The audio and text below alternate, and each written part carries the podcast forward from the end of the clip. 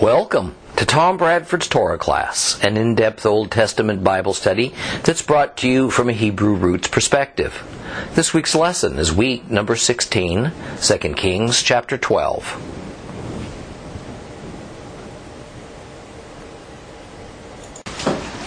We're going to study 2 Kings 12 this week, which continues the story of Joash, the latest king of Judah, who was publicly coronated at the tender age of only seven years old.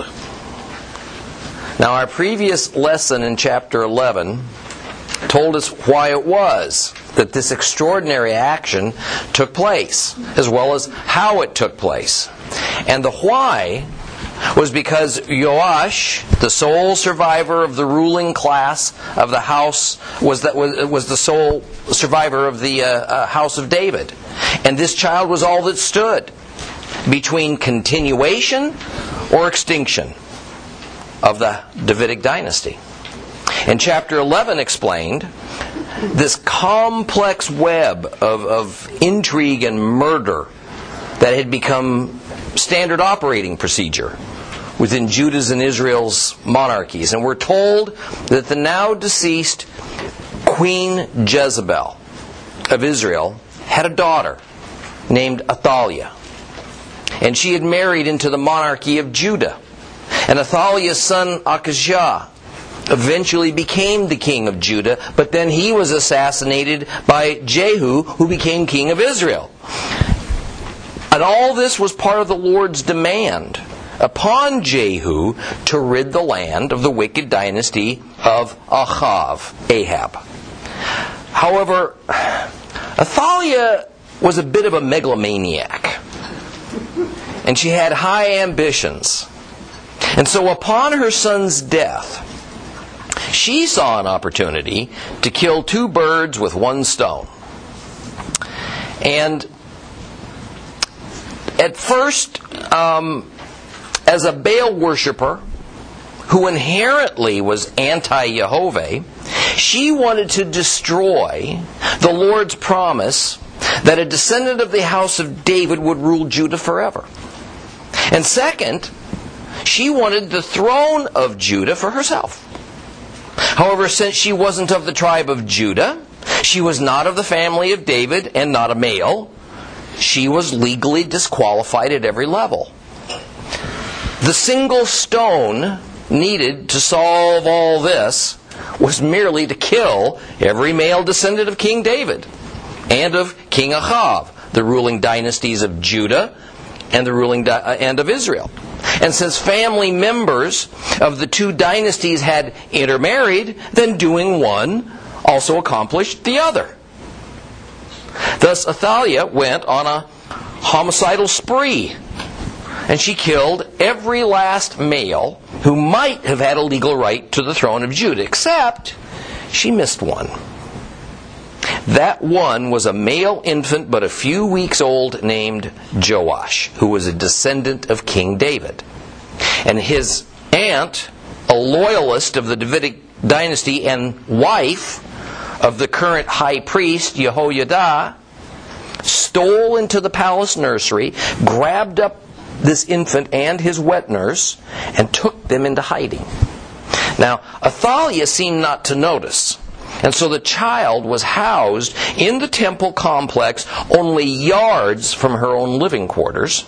Right under her nose, that boy lived there for over six years with the families of the Levites and the priests. Apparently, no one aware of his true identity. Now, it's doubtful that Joash had any idea that he was of royal blood. All during this time, Athaliah ruled over Judah and did all in her power to rid Judah of Jehovah worship and convert her kingdom to Baal worship. And this brings us back full circle as to why Jehoiada would actually believe it prudent to lead a full scale rebellion against the erstwhile king of Judah with the intention of replacing her with a seven year old boy. I mean, the thought process was that a seven year old member of the Davidic dynasty who had been trained by Levites was a far better option as a legitimate king than an idol worshipping daughter of Jezebel as an illegitimate queen. Well, the choice before Jehoiada was impossibly narrow, neither option being particularly attractive. But as goes the quote from that famous Indiana Jones movie, he chose wisely. Thus, as we grasp the circumstances, we begin to understand why Judah suddenly had a child king, when on the surface it seems in many ways to be so irrational and wrong. This is probably another good example of the rabbinic principle of kal v'chomer, the principle of light and heavy. For those who might have forgotten this principle, it is that oftentimes as worshippers of the God of Israel, we're going to find ourselves in situations whereby any choice we make is going to violate a God commandment or a God principle to some degree. Thus, our task is to discern which of the not so good choices is the least bad. So we put these choices on God's balance scales, His holy word and use the most fundamental God principles that carry the greater weight as the deciding factor. In this case, the high priest determined it was better to have a child on the throne who was still more than five years away from being of the age of accountability, who had only the most limited understanding of his responsibilities, and who had utterly no way in his immature youth to personally make the countless weighty decisions that a king must make on a daily basis. I mean, could a seven year old lead a nation to war against an aggressor? This was one of the king's chief jobs in that era. Would having a seven year old as their king merely invite an invasion? Of a foreign power that saw this as an opportunity to expand their territory. See, this choice was viewed as more spiritually pragmatic than to leave Athaliah in place for several more years and then maybe wait for Joash to at least come to the age of bar mitzvah. So as we each face situations in our lives that appear to have no good answer, let us remember how the high priest of Judah took courage for his bold choice and apply that principle of light versus heavy based upon the Lord's laws and commandments. This doesn't mean that what we're going to decide is going to be God's ideal. And as we study Joash's life, we'll discover that he turned out to be a mixed bag of good and evil promise and disappointment. But the harsh reality is that we're all fallen creatures living in a corrupted world. And nothing operates as God ordained it, at least from the standpoint of heavenly ideals. Thus, rather than us remaining frozen, unable to make a decision, it's important for believers to know God's Torah which is our source of knowledge of his heavenly ideals, and then learn which of these ideals carries more weight than another when a circumstance might bring them into conflict. That is what the totally dedicated and righteous high priest of Israel, Jehoiada, did in crowning Joash and in deposing and killing Queen Athaliah. He was right and just in doing it. But at the same time, there were significant negative consequences. Let's read 2 Kings chapter 12. 2 Kings chapter 12.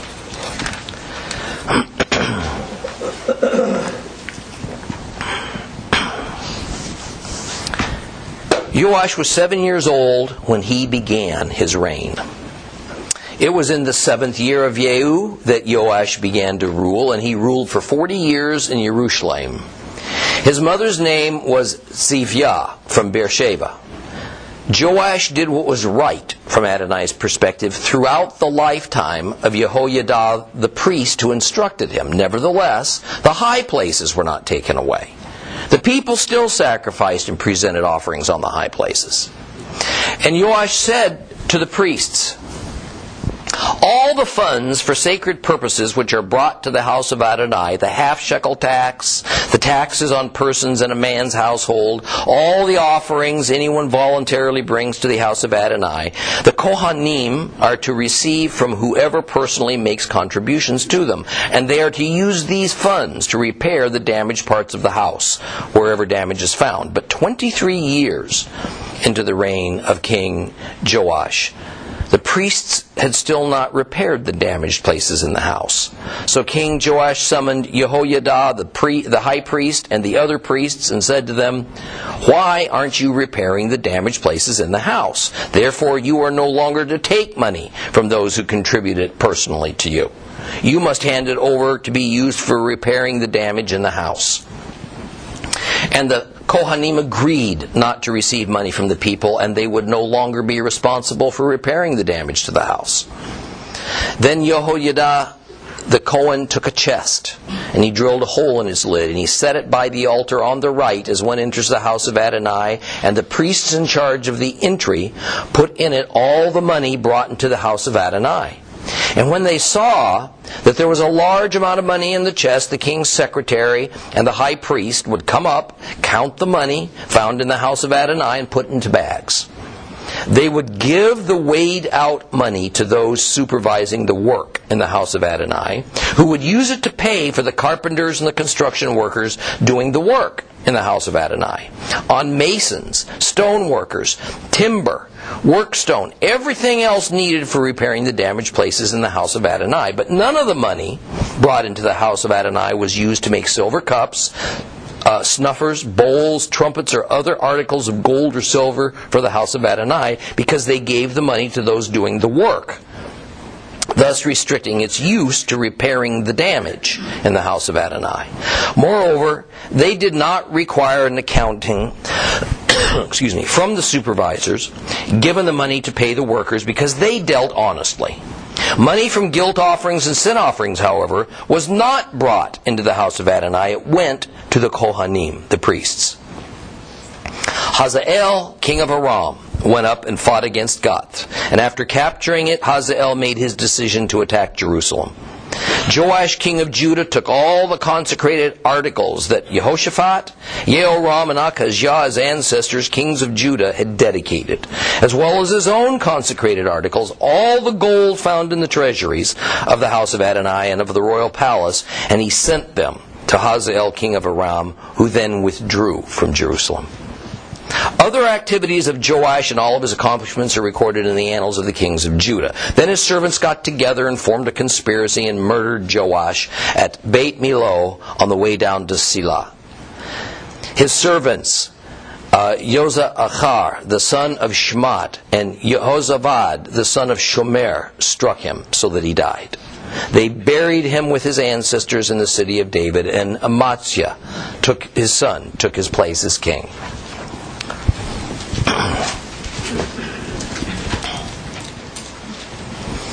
Verses 1 and 2 use the, the biblical way of giving us the timing of what's being recorded. It uses the synchronization of the reigns of the kings of Judah and Israel. Thus, it is repeated for us that Joash was but seven years old when he began his rule, and that it happened when Jehu, king of Israel, was in his seventh year of ruling over Israel. Notice the coincidence of the sevens. The new king of Judah was seven years old. The king of Israel at that time had been king for seven years. So this leaves us no doubt about what happened here being of divine plan. Even if that divine plan was at least partly to bring about the Lord's punishment on both Israel and Judah. Now, we also find out that Joash's mother, she was one of Akazya's wives, was a woman named Tzivya, which translates as roe, R-O-E. A roe is a kind of a small deer. Excuse me. And it points out that she was from Beersheba. Now that lies at the southernmost border region of Judah, so while not conclusive, it almost certainly means she was of the tribe of Judah. And let me point out that while it is certainly a good thing that she was a Judahite, in this era, the familial association was according to the bloodlines of the father, not of the mother.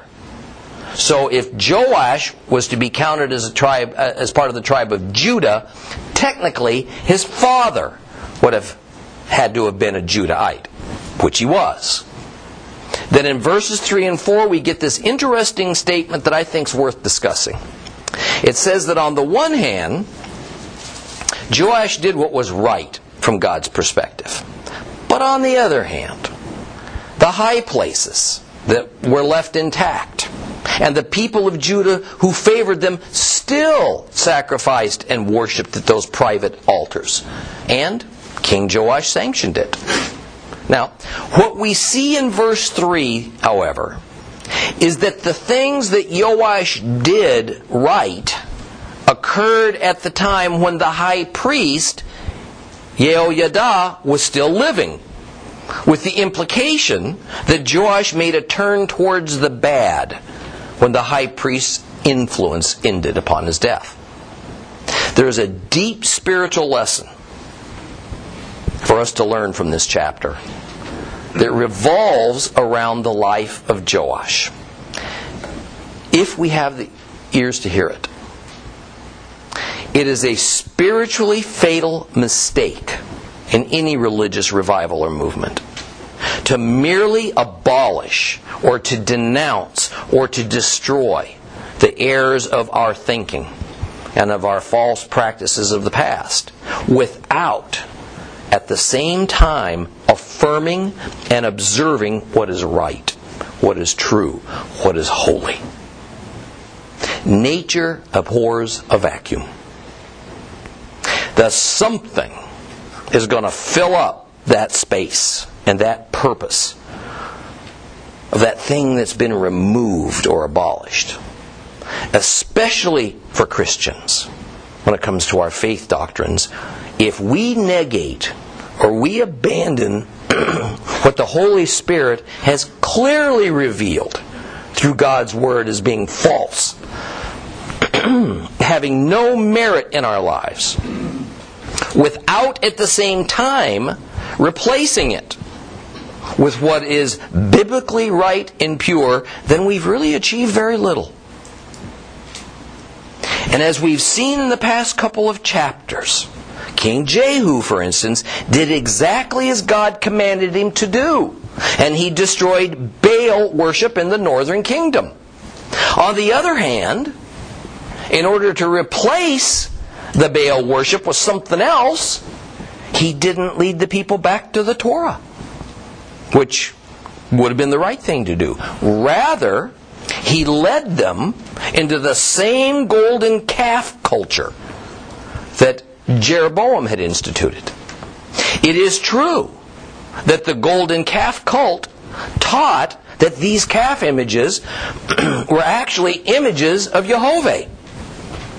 But to make graven images of Jehovah is specifically prohibited in the Ten Commandments. And to do it by using the Egyptian religion's calf god image makes it all the more terrible. And this is the case no matter if some good intent were involved in there somewhere. Thus, we now read that while Joash honored the temple and the Levitical priesthood on the one hand, on the other hand, he allowed the people to do something that was specifically forbidden in the Torah to sacrifice at places other than the temple in Jerusalem. What's so bad about that? if at least it was God who was being honored. Even beyond breaking a specific commandment, these high places, these bamot, were essentially private family altars.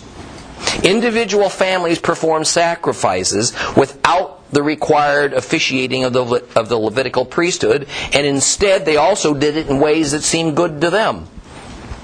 And as with the golden calves, the God that was theoretically being honored at these high places was Jehovah, God of Israel.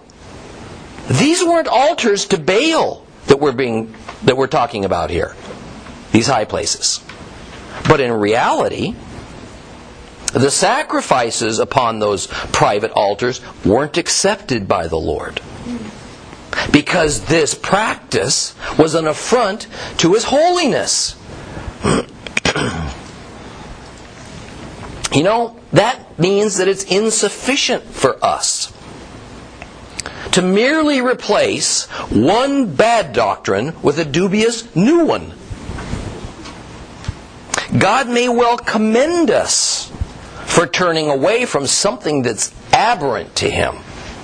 But have, have we actually done good when we only turn around and we adopt another doctrine or observance in its place, even if it's fun and joyful and meaningful for us, that is not truth. It's not light. Even if it's not quite as wicked and wrong as that which we practiced before. See, in the end, we're only deceiving ourselves. We're just tempting God to act against us. Well, at this time, I'd like for us to turn to a parallel account of what we've been reading in 2 Kings 12. Now, there's a lot more detail here about Jehoiada and the actions of Joash and his subsequent assassination. And I think now would be the best time for us to go ahead and, and look at this and incorporate the information. So, turn to Second Chronicles chapter 24. Now, some of this admittedly is redundant, but there's a lot of new and pertinent information here. Okay, Second Chronicles chapter 24.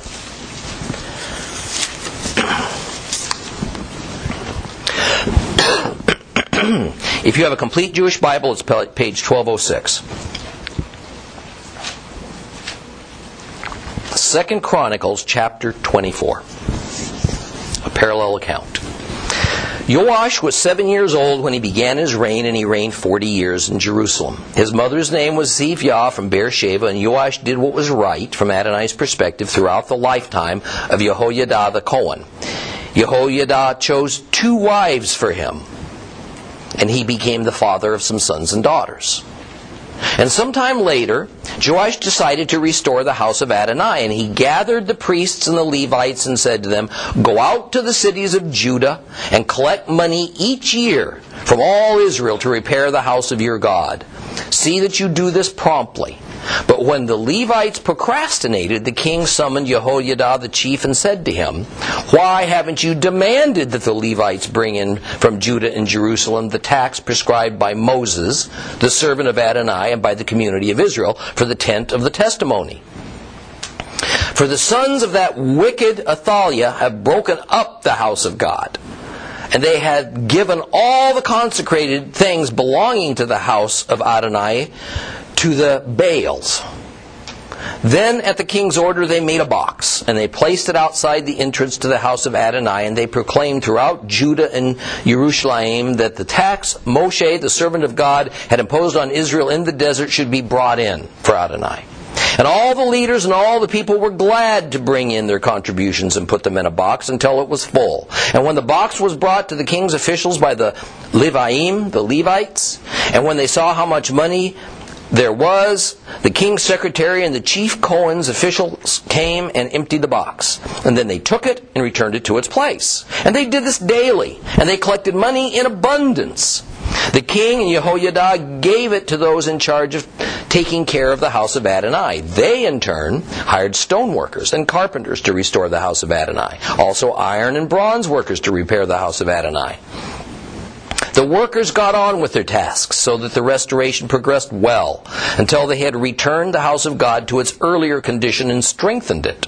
And when they had finished, they brought the rest of the money to the king and Jehoiada, and it was used to make equipment for the house of Adonai articles for ministry, buckets, fire pans, utensils of gold and silver. So they offered burnt offerings in the house of Adonai regularly throughout the time of Jehoiada. But Jehoiada grew old and when he was full of days, he died. He was 130 years old when he died. They buried him in the city of David among the kings because he had served Israel, God, and his house well. And after Jehoiada died, the leaders of Judah came and they prostrated themselves before the king. And then the king listened to them. And they abandoned the house of Adonai, the God of their ancestors, and served the sacred poles and idols. And in consequence of their guilt, God's anger fell on Judah and Jerusalem. And despite of this, he sent them prophets to bring them back to Adonai. And they warned them, but they wouldn't pay attention. The Spirit of God covered Zechariah, Zechariah, the son of Jehoiada the Cohen, and he stood above the people and addressed them. Thus says God, Why are you transgressing the commandments of Adonai and courting disaster? Because you have abandoned Adonai, he's abandoned you. But they conspired against him and stoned him to death at the order of the king in the courtyard of the house of Adonai. Thus Joash the king did not remember the kindness which Jehoiada, Zechariah's father, had done for him, but put his son to death. And as he was dying, he said, May Adonai see this and take vengeance. The following spring, the army of Aram came up against him. They attacked Judah and Jerusalem, slaughtered all the people's leaders, sent all the spoils to the king of Damascus. And although the army of Aram attacked with only a small company of men, Adonai handed over a very great army to them because they had abandoned Adonai, the God of their ancestors. Thus they executed judgment against Joash. And after they had left him, and they left him seriously wounded, his own servants conspired against him because he had shed the blood of the sons of Jehoiada the Cohen, and they killed him in his own bed. And after he died, they buried him in the city of David, but they didn't bury him in the tombs of the kings. Those who conspired against him were Zavad, the son of Shmat, at the Almanuit, and Jehoshaphat, the son of Shimrit, the Moavite. As for his sons, the heavy tribute imposed on him in the rebuilding of the house of God, they are recorded in the commentary of the Annals of the Kings. Then Amaziah, his son, took his place as king. We're going to weave some of these details into what we're studying in 2 Kings 12 as we go along. Now, what we need to notice, and it's obvious, that a seven year old was not actually making decisions of state. He wasn't judging civil and criminal matters, nor was he actually running the kingdom. Rather, Joash was a figurehead as he obtained on the job training so to speak. Jehoiada was the real power behind the throne, and I'm sure it was no secret even to the common citizens. But since he was the high priest and he acted in a righteous manner, the people seemed to have no problem with this arrangement. They trusted him. Now we found out in Second Chronicles that Jehoiada lived to be 130 years old. That's a rare, rare occurrence in those days. Thus he was over 100 years old when he led that coup against Athaliah and installed Joash as king. So, as verse 3 of 2 Kings 12 explains, as long as Jehoiada lived, he had the perceived authority and power and the support of the people to guide young King Joash to make decisions that were in accordance with God's will. And they were also for the benefit of the people of Judah. However, the high priest was also clearly an astute politician, as his strategy for developing support for the overthrow of Athaliah demonstrated. And so, it must have seemed just a pragmatic decision not to rile up the more powerful clan leaders by insisting that they abandoned their high places that were so important to them because they were status symbols for them. Jehoiada was a godly man, but he wasn't a perfect man. And in reality, it was Jehoiada who allowed the Bamot, the high places, to continue to exist. Now, verse 5 explains the temple was in great disrepair, if not dilapidation. And Joash, as he grew older, noticed this. And he felt that this shouldn't have happened. And considering Jehoiada's advanced age, the high priest probably didn't have very much energy to spearhead this effort to make all the repairs. Well, the temple itself was now about 150 years old. And although made largely of stone, there was a lot of timber and, and fabrics used, and they were bound to need replacing. But Second Chronicles 24 also reveals that Athaliah had directed her sons to literally scavenge the temple for building materials to take and use for her temple to Baal. So the temple treasury might have been able to make repairs, but she had looted the funds. Therefore, King Josiah would now jump in and he would use his position to force the issue. Now, verse 5 tells us something fascinating. It tells us the sources for the funding for operating the temple and the priesthood, and there are three named categories of this funding. First, it was from those who pass through. Second, money from what's called personal evaluation. And third, voluntary contributions given from the heart. Let's address each of these in turn. Those who pass through means the annual half shekel tax that was expected of all Israelites as a communal offering to the temple. The, the complete Jewish Bible uses what's called a dynamic translation, and so it actually says half shekel tax. This is a direct Torah commandment to do this is found in Exodus 30. Exodus 30, 13 says, Everyone subject to the census is to pay as an offering to Adonai half a shekel by the standard of the sanctuary shekel. Now, money for personal evaluation. Again, the, the, the, complete Jewish Bible uses a dynamic instead of a literal translation and says taxes on a person on persons in a man's household. This is referring to a table of values that was set up in Leviticus 27. And this provides a standard for people to vow money to the temple. Then this table is set up based on gender, age, and a couple of other factors. Let's go to that. Um, Leviticus 27, verses 1 through 8. Leviticus 27, verses 1 through 8 says this Adonai said to Moshe, Tell the people of Israel, if someone makes a clearly defined vow to Adonai to give him an amount equal to the value of a human being, and the value you are to assign to a man between the ages of 20 and 60 years is to be 50 shekels of silver, with the sanctuary shekel being the standard. If it's a woman, 30 shekels. If it's a child, 5 to 20 years old, assign a value of 20 shekels for a boy, 10 for a girl. If it's a baby, 1 month to 5 years of age, 5 shekels for a boy, 3 for a girl. If a person is past 60, 15 shekels for a man, 10 for a woman. If a person's too poor to be evaluated, set him before the priest who will assign him a value in keeping with the means of the person who made the vow. So, one could argue if the use that the priesthood was now making of this passage in Leviticus by collecting money in this manner was what was a uh, was what God originally intended or not, we can argue again about that. But the point is, whether it was or it wasn't, this indeed is what they were doing.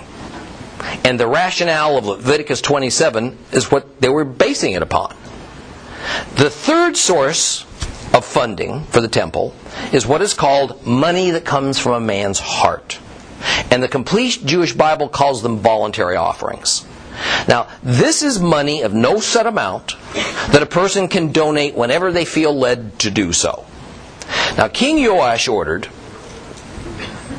that all the money from these three sources was to be used only for repairs to the temple.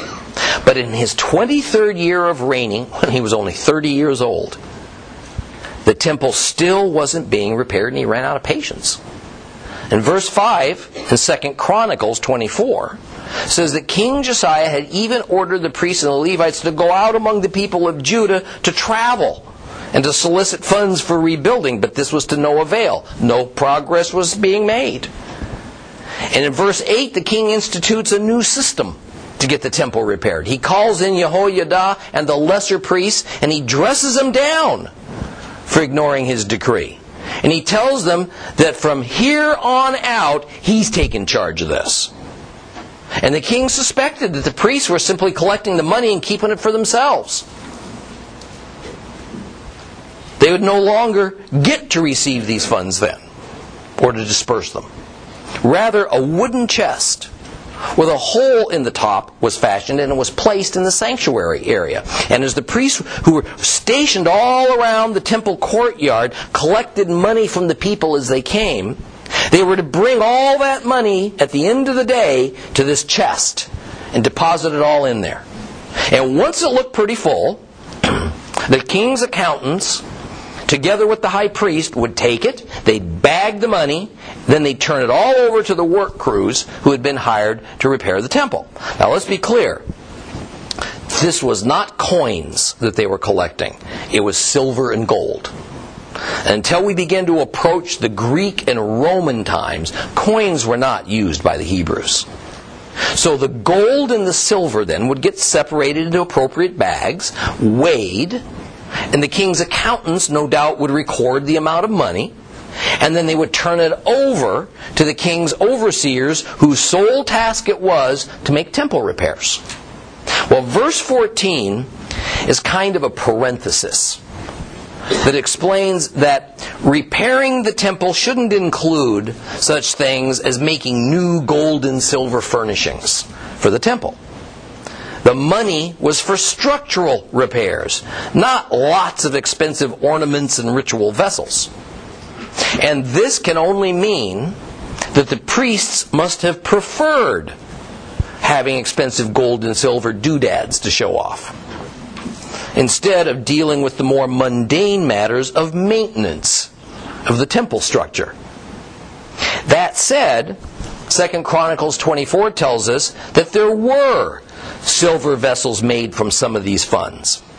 The sages explain this by saying that while temple repairs were the priority, some of the leftover funds could be used for this purpose. However, even though the king had an accounting of how much money was taken in, the men who were put in charge of the repairs were so trusted that they didn't have to make an accounting of how they spent the money that was given to them. All that said, the priest still needed some money to live on.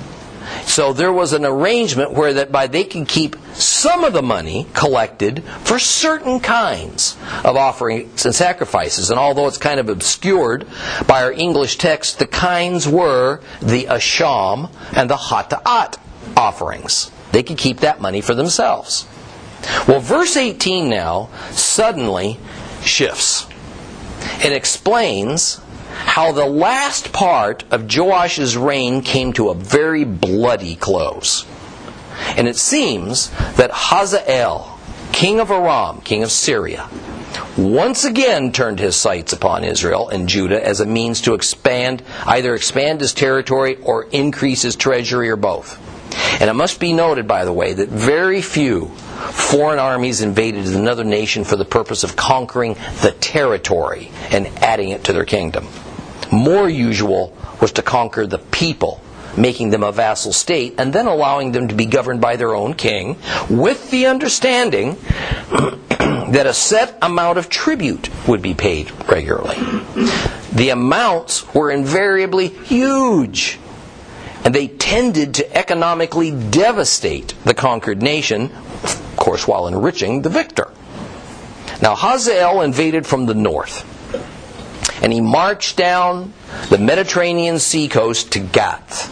Now, Gath was at one time a Philistine city, one of those five Philistine pentapolis cities.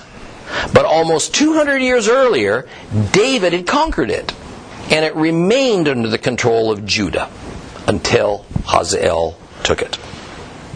Once he had subdued those areas, he now set his sights on Judah's capital city, Jerusalem. Well, Jehoiada was dead, and Joash was now on his own. His flawed character immediately surfaced. And when news came to him that the army of Aram was on its way to his capital, he immediately turned to appeasement instead of beseeching the God of Israel for help. Instead of praying and sacrificing at the temple, he looted it. He took every gold and silver item, every sacred object and furnishing, and he sent it all to Hazael in order to buy him off. Jehovah's temple was decimated by the king of Judah. But he got to keep his job. got to keep his sovereignty. And apparently that's all that mattered to him. Politicians don't seem to have changed very much over the centuries. In the end, it was usually about themselves. It was usually about personal agendas. This is why the Bible goes out of its way to congratulate the very few kings of Israel and Judah who at times seemed to put politics momentarily aside and actually do what was right for the nation and for the people.